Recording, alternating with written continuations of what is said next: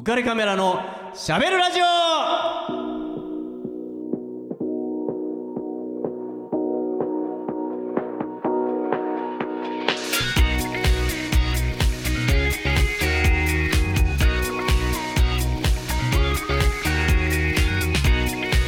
皆さんこんばんは。ウェディングフォトグラファーの田底和彦です。皆さんこんばんは。ウェディングプランナーの高橋美奈です。みなちゃん、はい。もう1月も終わりですよ。終わっちゃう。終わっちゃう、えーこの番組リスナーには、えーと言ってなかったんですけども、えーこの番組ですので一月ごとに、えーアシスタントが変わってしまうので、えー、みなちゃんは今日がとりあえず最後ということになりますね、まあ、またね。出産が終わってからまたねちょっとぜひそうですね。出てきてもらいたいなと。ぜひ呼んでください 思いますよ、えーまだ ビッグバンの熱い 思いをね、はい。えー届けてもらいたいなと思うんですけど、はい。まあえー一旦最後なんで、えー、とみなちゃんからですね魂の一曲を選んでいただきましたんでちょっとはい。そちらをお願いしたいんですけど。はい。ちょっとまたビッグバンなんですけど。期待を期待を期待は外さないですねやっぱり。はい。これはなんかどんな感じなんですか、これは、うん。あの日本語バージョンの曲は出てないんです。あだけど、はそうこの間のあの東京ドームでのライブの時に、はい。あのスクリーンに日本語のこう役があ出てきててそうもうそれがすごい感動的で,、うん。でまあ、歌の内容としては、まあ、これから離れるよ君から離れるけど、うん。また戻ってくるからねっていうようなこんなちょっとこういたずらなそう待ってますみたいな。持て遊ぶ持て遊ぶね。そうすごい曲なんですよ。そう。いやいやもうね。なるほほど。んそうそういうちょっとこう、うん、うラストダンスっていう題名なんですけど、すごいねいい曲なので、うん。ぜひともちょっとまた私に会いに来てくれたらいいな鎌と倉にね。その気持ちも込め、ね。あウェディングベル鎌倉さんに。行けば会えますよと。そうですね。これウェディングベル鎌倉さんのあの皆さん知らないと思うんですけどあのあの店のえ店3階にあるんですけど1階部分に縦看板が大きなのがあるんですけどえそこの、えー、とモデルになってるのはみなちゃんですからね。みなちゃんが和装を着て微笑んででますすからね。ね。はい。あの3階の窓にも彼女が3人ぐらい微笑んでますからねでっかい写真で、ぜひまあ、いつでも見れるっていう会いに来てください感じですねはいわかりましたじゃあ曲紹介をお願いしますはいビッグバンでラストダンス 영원할 줄 알았던 사랑도 저물고 이젠 그난 친구마저 떠나가네요 나이가 들어서 나 어른이 되나봐요. 왜 이렇게 불안할까? 사람들은 오늘도 과거에 머물고 세상은 나 없이도 잘 돌아가네요. 아직은 어려서 나 철이 안 드나 봐요. 왜 이렇게 바보 같을까? 아무것도 없이 그저 행복해 하던 때가 엊그제 같은데 그래 너무 멀리 와버렸어. 난 기억이 안 나. hey, 모든 게 처음이라 서툴고 설레이기만 해. 그 시절 기억들이 아직도 꿈만 같은데 난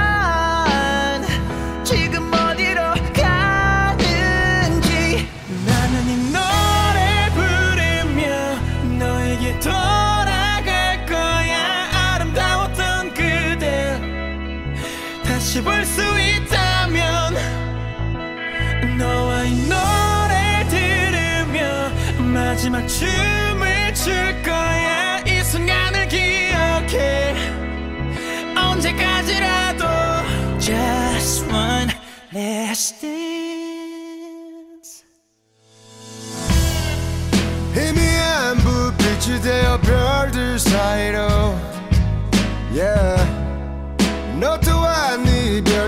되어 손짓하네요. 혼자가 되어서 나. 외로워 보이나요? 왜 이렇게 눈물이 날까?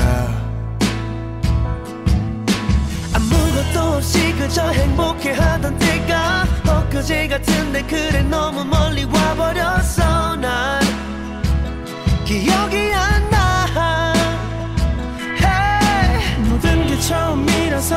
설레기만 해 그 시절 기억들이 아직도 꿈만 같은데 난 지금 어디에 있는지 나는 이 노래 들으며 너에게 돌아갈 거야 아름다워 しゃべるシネマ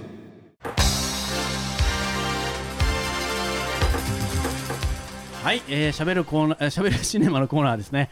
えー、今日はですね、あのー テレビドラマはい。からちょっと、えーピックアップしたいなと思ってるんですけど、はい。えーやっぱり女性にとって、まあ、プロポーズとかっていうのはやっぱりこれはどうですか、夢ですか？ねいろんな憧れはありますよね。こういうのだったらみんな。憧れたものか そういう世界からもう完全に足を洗ってる感じもするんですけど。ねこういうのだったらいいないいなってやっぱあるのかな？まず僕も26で結婚したので、うん。なんていうのかなこうちょっとあの温度差ありますよね。女性がもう本当すごい演出を考えてイメージしているのと男性は割ともうねもうだいぶ付き合ってるしみたいな。あー。え今更なんかまたそれいりますかねみたいな、うんうんうん。えーちょっと雰囲気も、まあ、男性側からしたら多多少、まあ、ありあるかなって思うんですけど、まあ、ちょっとこうおしゃれなねこう プロポーズのうん。うんあこれなかなかちょっと洒落てんなっていうのがあったんで、ちょっとそれを今回やろうかなと思ってるんですけど、はい。えーテレビドラマ、えー王様のレストラン」はい。ねえーこれリメイクされたかもしれないんですけど、うん。僕が見てたのは、えー、と松本幸四郎さんですね、えー今の市川、えー白鸚さん、うん。ねえー松たか子のお父さんです、はいはい、ね、市川染五郎さんのお父さん、えーが、えー、と主役で、えーヒロインが山口智子さんっていうドラマなんですね、えーでこれ、あのー潰れかけたレストランをえー再建するっていうそこにまあいろんな困難が立ちはだかるっていうことなんだけど、まああのえー松本幸四郎さん演じる戦国さんっていう人がですね、えー、と伝説のギャルソンうんっていう立ち位置なんですよ。そのどんな潰れかけた店でも、まああの見事にこう再興させることができるようなあ人だっていうことで、えーそして山口智子さんは、えーシェフ見習いうんの立場なんですね。で山口智子さんは、えー、とちょっと、まあ、片手間でシェフをやってるっていう感じで急にメインのシェフが亡くなったもんだから急遽メインのシェフになっちゃったんですよ。で、えーまあ、味は大したことないっていうようなことでどんどん客足が遠のいていった中でその伝説のギャルソンの松本幸四郎さんが、まあ、入ってきて立て直すわけなんです。そうこうしてるうちにだんだんこう2人のまあ距離があ近づいていくわけなんですね。えーでまあ山口智子さんは、まあ、ちょっと想像できるかもしれないけど割とズバズバとうん。嫌なことは嫌だってはっきり言うようなタイプなんだけど、まあ、松本幸四郎さんは割と寡黙であんま喋らない。態度でこう模範を示してみんなを引っ張っていくっていうタイプなんだけどもその2人がですね、えーちょっとある事件、えー彼女が引き抜きに会うんですね。うん。一回別のレストランに行ってみないかって言ってで、まあまあ、主役の、えー戦国さん松本さん松本幸四郎さんはですねあの彼女のためを持ってそれを、えー進めるわけなんですね。でところが彼女はそれを蹴って戻ってくる。うんうん。っていう。な見たことありましたっけ？あると思います。このドラマうん。これねあの三谷幸喜さんそうですよね。の演出なんですよ、うん。で、まあ、三谷幸喜さんが曰く初めて自分の思う通りにキャスティングと台本が書けた、っていうまあ、ドラマだったんですね、まあ、今はねもう大活躍でね三谷さんね、うん。ですけども当時はこれがそういうねなんか躍動感もちょっと出てたりとかして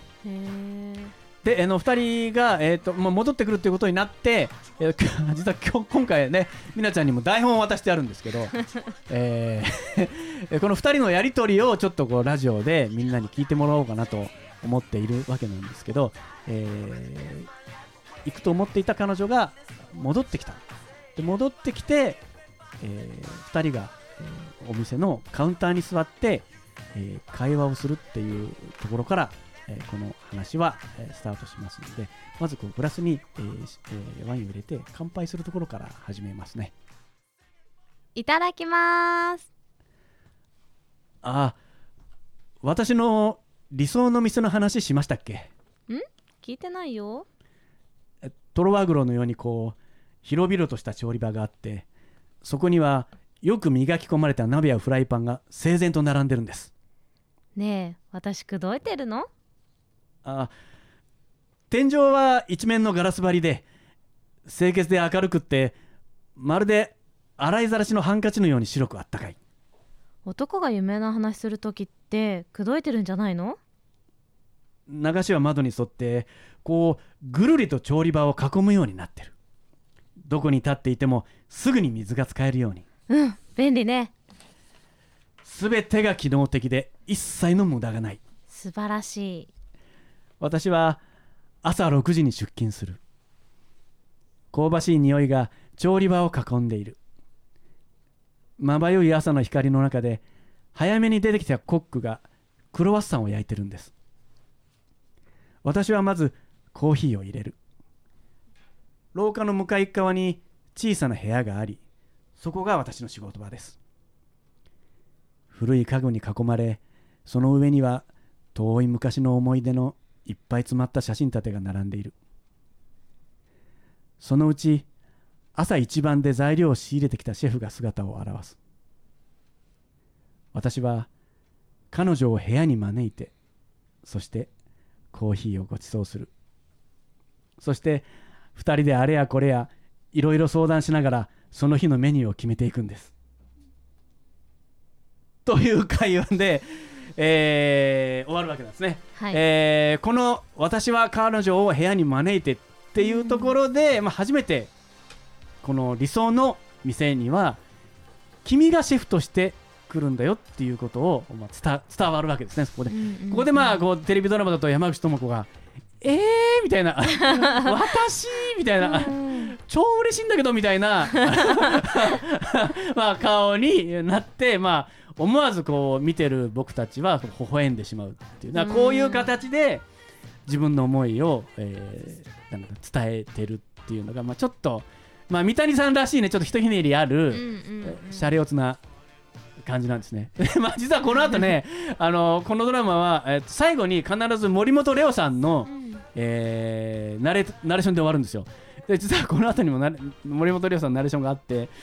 これ森本レオさん難しいんだけど、まあ、一応こういうことを言ったっていう まあ一応ね頭の中で脳内変換。うん。これは森本レオだって 思って聞いてもらいたいんだけどそのセリフの後に森本レオさんのナレーションはこうあります。誰かが言った最も優秀なシェフは恋をしているシェフだと。彼女はあらゆる意味で最高のシェフになろうとしていたっていうので、まあ、終わるんですね。これ森本レオに変換してよ。とてもじゃないけど無理なんであんなの。えーという形で、えーまあ終わってるんですけどちょっとどうなん女の子はやっぱりこういう不意打ちを食らったらやばいのかなって思うんですよ。ちょっとひねりすぎですか？みなちゃん方式の採点では。直球できて 直球？何がいいの直球？もこういうふうになんかこう遠回しに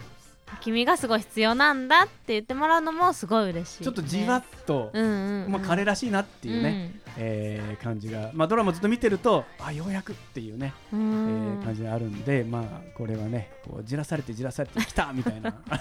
感じで、まあ、非常に楽しめる、まあ、ドラマだったんですけどね、うんうん。まあそういうことで、えープロポーズ、えーちょっとこうやって、えー、しゃべるシネマのコーナーで、えー説明を、えー説明紹介をさせていただきました、えーありがとうございましたしゃべる撮影やわ。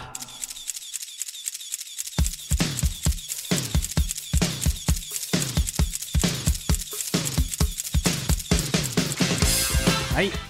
えーこのコーナーはですね、えー浮かれカメラこと、えー私田底和彦がですねさまざまな撮影をえーしていく中で、えーちょっと、えーそのエピソードをご紹介したいと思うんですけど、えー、みなちゃんは、はい チボマットは知ってますよね。チボマット目泳いでるよ、えー千葉マットさんはですね、まあ、女性2人のユニットなんですね、えーまあ、海外で活躍してますけど日本人です、ええー、と本田由香さんと羽鳥美穂さんっていう2人が組んでるんですけど、えー本田由香さんは、えーショーン・レノンさんって知ってます？ショーン・レノンシさョーン・レノンさんはジョン・レノンの息子さん。んジョン・レノンンと、えっ、と、えー、何でしたっけ、あの、えー奥さんの、奥さん、日本人の奥さん、小野洋子さあん小野洋子さんの間に生まれた子供ですね。えーそのショーン・レノンさんもこのバンドに、えーこのユニットに関わっているんだけども、この本田由香さんは、ショーン・レノンさんとも、えーお付き合いを、えー恋人だった時期が、もう別れちゃったんですけどね、ありました。で、えーこの千葉マットさんはですね、えー千葉マットっていうまず名前が、えーちょっと変わってるじゃない？うんなんかこういうことでしょっていうのはイメージできます？いやいやできない。チボマットですよ。マット？まんまや。えわかんないこれなんかイタリア語らしいんですよ、イタリリア語で食べ物狂いっていうね意味なんだそうですチボマットっていうのはね、うんまあ、2人とも食いしん坊っていうこともまああるらしいんですけど。で、えっと、彼彼女たちがデビューしたのが「ビバ・ラ・ウーマン」っていうアルバムでデビュー。えー1996年にうん。デビューしたわけなんですけどそのデビューのアルバムの中も全て食べ物のタイトルです。ね もうまあざっと挙げれば1曲目はアップル。2曲目はビーフジャーキーシュガーウォーターホワイトペッパーアイスクリームバースデーケーキノーイワチキン、えーそれからザ・キャンディーマン、えー。えね、全部食べ物。をフューチャーして曲を作ってます。でまあこれね、あのー僕彼女たちが日本で有名になる前にある雑誌で知ったんですね。うん。えー、と雑誌を見てたらチボマットがアメリカのカレッジチャート、まあ、大学生が作るチャートで全米ナンバーワンを取っていると。うーん。いうのを雑誌の本当にちっちゃな記事で見てマジかと日本人のしかも女の子2人が全米ナンバーワンってもう本当かよって思ってでなんなんとなくまだ当時はねそんなにパソコンも普及してない、まあ、あったあるにはあったけどで自分なりに調べると、まあ、本田由香さんはアメリカで活動はしてたわけなんですけど、うん。羽鳥美穂さんは、えー語学語学留学であのアメリカに渡ってたまたま共通の友人がいて知り合ってでなんかやってみない？って言われて全くやった経験もないのにやるやるって言って やって、作ったらなんかいけそうってその本田由香さんが思ってじゃあちょっとやろうよって言ってやったら次々といろんな人の目に留まってでまあ有名なプロデューサーに捕まってでデビューしようメジャーデビュー。でそれが「ビバラウーマン」っていうタイトルでこれがねクソいいんですよもうそうなんです。で僕はねあの、まあ、ちょっと写真に、えーちょっとだけ行き詰まってた時期にその記事を読んだんでうんうん。なんかこうなかなかこう思うようなアーティストが取れないなとか、うんちょっといろいろ考えちょっとこうてた瞑想してる時期うん。にその記事を読んでそのなんていうの軽さ？あのにすごい心を持っていかれたんですよね。なんか語学留学でやってみてうまくいきましたみたいな、うん。もちろんそんな簡単なはずはないんだけど、もう当時の僕はそれにちょっといやめっちゃすごいじゃんと思って、うん。でそしたらそれを見たその日の夜に、えー雑誌社から電話がかかってきて「加藤さんチボマット取りませんか?」っえー、すごい。ていう連絡が来たんですよ。なんていうタイミング。でもびっくりでしょ もう神様見てんだと思って。もう 絶対撮りたいですって言って、うんもうどどんなことしてもスケジュール開けますって言って、まあ、撮影させてもらったっていうのが、うん。僕とチボマットさんの出会いで、まあ、もう撮影もまあ素晴らしかった楽しかったんですけど、あのーその後インタビューがあってそのインタビューにも同席させてもらって無理言ってちょっと僕も 僕も僕もって言って、そしたらね言ってることがやっぱかっこいいんですよね。当時まだねあの MTV って見ました？MTV MTV ミュージックテレビジョンって。うん。知らえ？知らないですか？うん。知らないなんていうことなんでしょう。あのまあえっと今でいう PV をどんどんテレビで流すっていううことなんですけど、まあ、それがすごく大流行りしていて、うん。えーでそのことをねすごく2人が話しインタビューで話していてちょうどねその MTV が大爆発してえー視聴者がすごいことになってた時期が時期だったのね、でその MTV はどんどん買収されてたんですよ。うん僕ら知らか知らなかったんだけど彼の彼女たちの話によるとどんどん買収されていてそしてその買収してる人たちは銀行とか証券会社とかそういう、えーマネーなんていうの、まあ、お金にうるさい人たちっていうかそういう、まあ、ビジネスとして MTV を使いたいっていう人たちがたくさん買収してて、うん。気がついたらあの周りはえっとビキニのお姉ちゃんばっかりだったっていうことをこう嘆いていてうん。もともと MTV ってこうレイプ反対とかそういうことをミュージシャンが発信できる場所だったのにいつの間にかボニーの姉ちゃん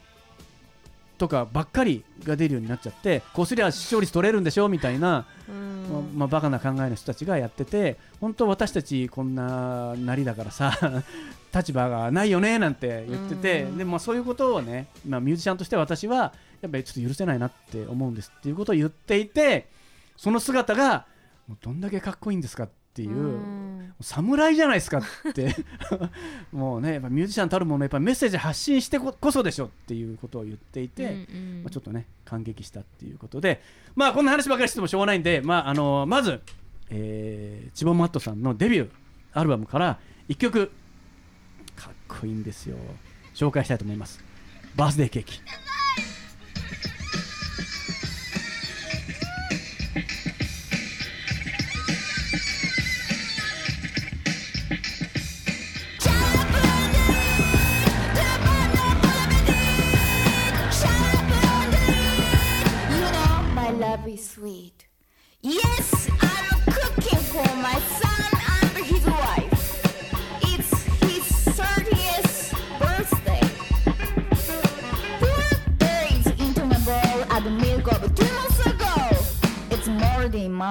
isn't it? I don't give a fuck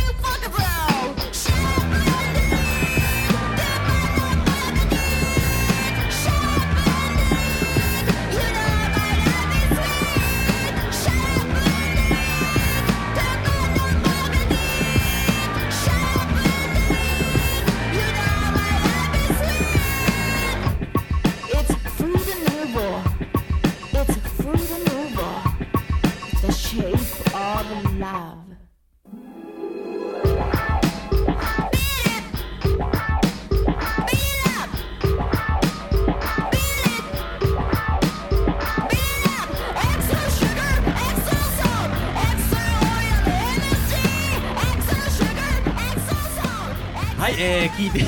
ただきました。っとびっくりした。びっくりしちゃった。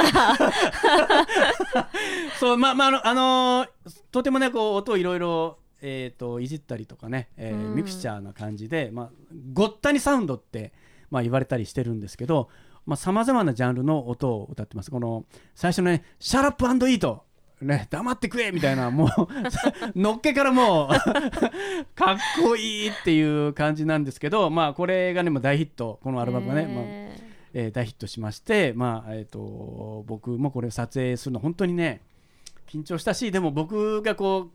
う悩み悩んでた時にこういった出会いがあってもう本当にうありがたかったなっていうかなんかちょっと吹っ切れたあやっぱりもう自分がやりたいことを思う存分やるべきだっていうようなね、えーことを改めて言い聞かせてくれた。いやもう本当にねいやでももう本当にあのー実はこの時に僕ビバラウマンもそもそも買って持っていたので、えーサインをね、えーしてもらおうかなって、うん。まあ、ブリューってね同席もさせてもらったし最後に「すいませんちょっとサインなんかを」って思っていたんですけど言えなかったですね。やあっぱりねちょっとねえお前こっちの村の人間だろってやっぱり思われちゃうからねやっぱりそこはもう気遣って勘弁してよって思われるのもなんかちょっとねと思って、えー言えなかったですね。え ーだからまあそれはまあないんだけどでも僕はこのエピソードがねすごく好きでうん彼女たちがすごくこう社会的なメッセージも含めて本気で取り組んでるっていうまあちょっとねシショーンと、えー別れたのね残念でしたけど、えーまあ、ダコタハウスの話ダコタハウスっていうのはジョン・レノンが、えー射殺された時に住んでいたマンションの話ですね、えーその話とかも、えーいろいろ教えていただいて、うん。えーまあ本当にこの人向こうに住んでんだなって 伝説の人だなって、まあ、その後ねうん、えっと、小野洋子さんのバンドも彼女は手伝うことになります。本田由香さん、ねね。まあ、非常にそこから一気にこう世界が広がった2人なので、まあ、これからも要注目で、えー、といいきたいなと思っています。はい、えーで最初のあの曲だけだとちょっともう本当に パンクバンドかぐらいに思われちゃうんでもう一曲、えー聴いてほしい曲があります、えー同じファーストアルバムの中から「えーシュガーウォーター」The velocity of time turns her voice into sugar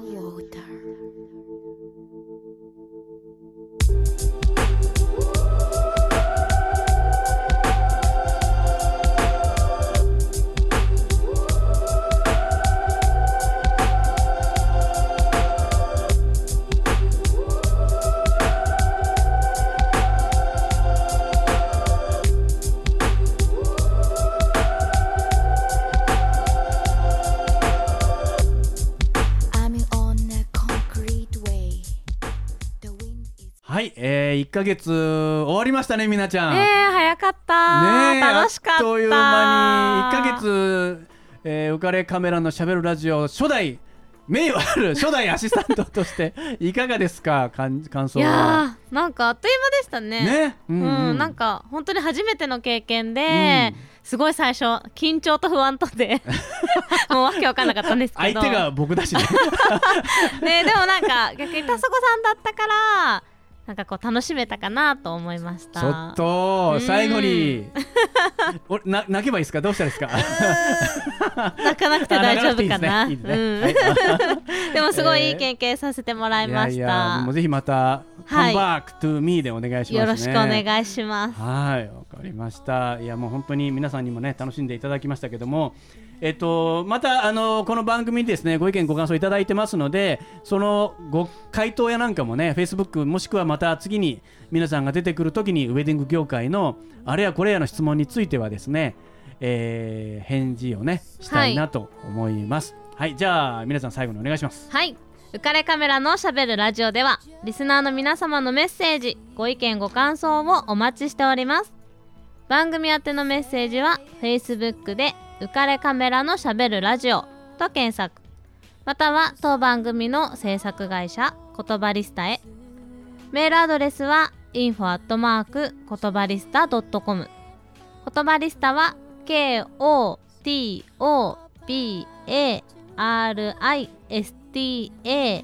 info アットマーク言葉リスタ .com こちらまでお問い合わせください。はい、えー、みなちゃん、えーどうか元気な赤ちゃんをね、えー産んでいただきたいと思います。はい。最後はですね、えー俺たちは天使だ。ドラマ俺たちは俺たちは天使だからですね。俺たちは天使だといきたいと思うんですけど、えー皆さんこれ知ってる人は知ってるんですけど振りがあります、えー両手を合わせてえっ、とねんねんのポーズですね、えーとまず右側に俺たちは。で次に左側に両手を合わせて天使だと、えーこういうポーズで終わりだと思います。じゃあいきますよ。せーの。俺たちは